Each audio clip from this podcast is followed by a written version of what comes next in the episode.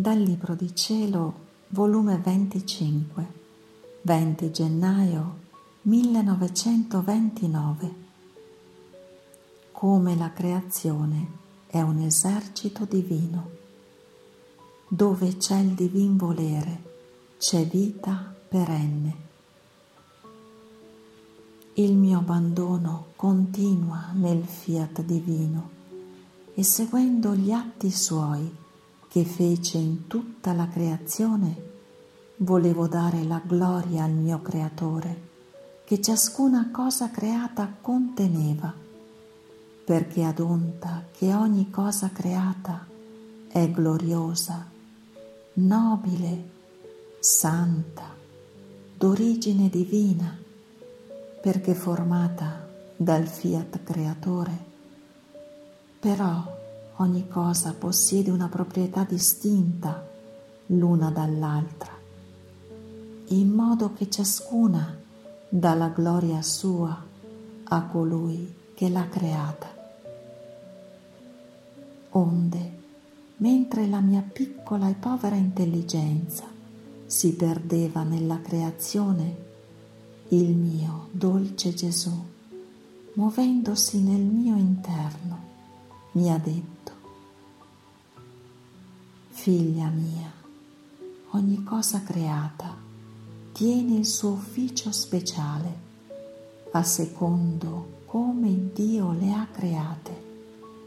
E tutte mi sono fedeli nell'ufficio che ciascuna possiede, dandomi gloria continua e distinta l'una dall'altra.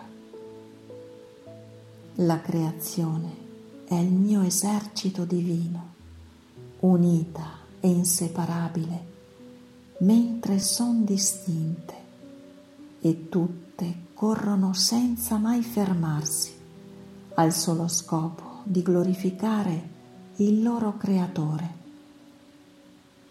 È come un esercito.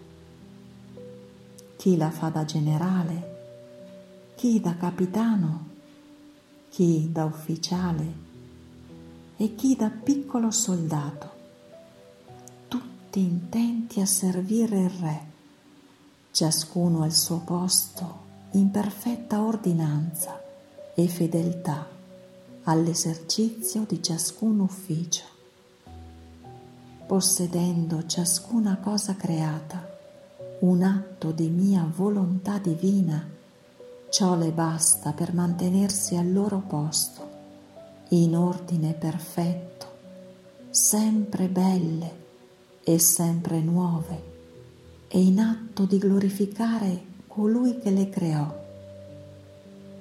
Dove c'è la mia volontà divina, c'è vita perenne, armonia e ordine, fermezza incrollabile senza che nessun evento può spostarlo dal suo posto e tutti felici nell'ufficio che ciascuno possiede. Tale sarebbe stato l'uomo se la volontà umana non me l'avesse strappato dalla mia volontà. Un bell'esercito tutto ordinato e ciascuno nel suo ufficio, felice è in atto sempre di glorificarmi e mentre glorificava il suo creatore restava lui glorificato.